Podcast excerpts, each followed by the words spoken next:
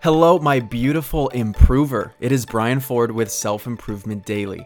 Take ownership of your personal development one tip at a time.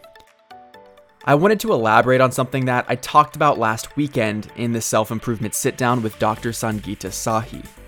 We talked about this idea of perfection and why we as humans so desperately strive for it. But guess what? Nobody's prefect.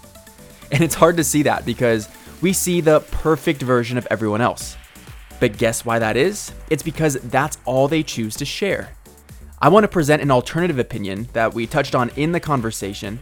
It's that perfection is actually a disadvantage, and once you understand that for yourself, you won't want to be prefect either.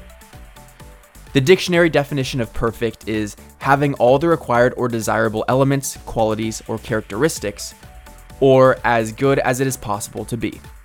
What this suggests, but doesn't overtly state, is that perfection is observable and external.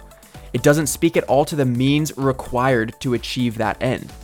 Behind the scenes, the people and things that appear to be perfect were produced through processes that aren't sustainable and aren't flexible.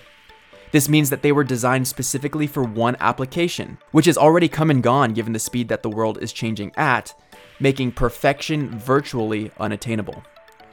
That's why Darwin's theory of natural selection and survival of the fittest operates in a different way.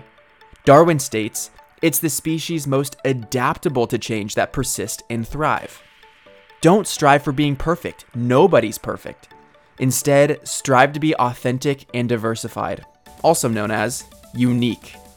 Because the more adaptable you are to the things present in the current environment, the more amazing things that happen. Thank you for listening and I'll see you next time on Self Improvement Daily.